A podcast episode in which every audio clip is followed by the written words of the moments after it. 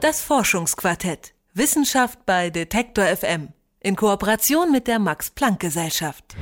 Ein altes Sprichwort sagt ja, viele Köche verderben den Brei. Soll heißen, nur weil viele Menschen an etwas beteiligt sind, wird es nicht besser, sondern sogar schlechter.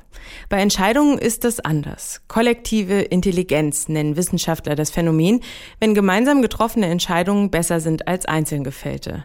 Unter welchen Bedingungen das der Fall ist, haben Wissenschaftler am Max-Planck-Institut für Bildungsforschung untersucht. Konstantin Kupfmüller ist der kollektiven Intelligenz auf der Spur. Die Annahme ist erstmal einleuchtend.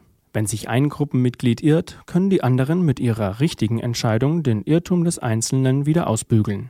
So entsteht kollektive Intelligenz oder auch Schwarmintelligenz. Aus den vielen Einzelentscheidungen, zunächst mal egal worüber, wird eine kollektive Entscheidung.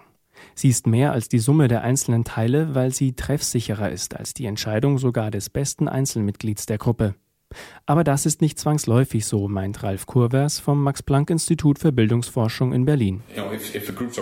Wenn die Gruppen sehr unterschiedlich sind, sollte man die Ansichten nicht kombinieren. Man sollte einfach das beste Mitglied der Gruppe fragen. Gruppen sind nicht immer besser als Individuen. Ralf Kurvers arbeitet am Forschungsbereich adaptive Rationalität. Er ist Erstautor einer Studie, die untersucht, unter welchen Umständen kollektive Intelligenz entsteht. Untersucht wurden dabei Diagnosen von über 140 Ärzten im Bereich Brust- und Hautkrebs.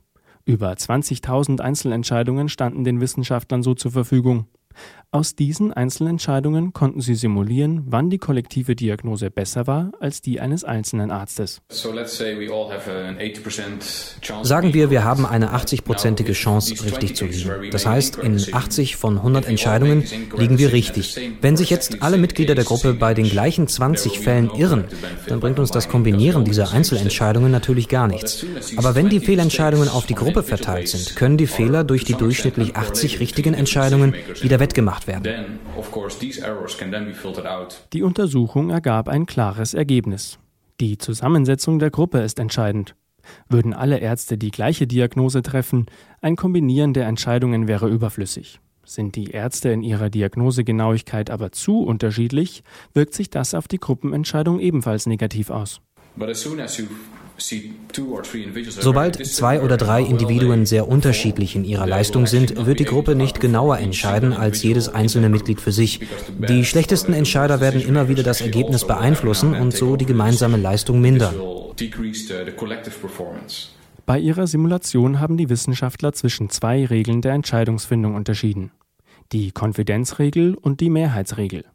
Bei der Konfidenzregel gilt die Entscheidung des Arztes, der sich dabei am sichersten ist bei der Mehrheitsregel die Diagnose, für die sich die meisten Ärzte entscheiden.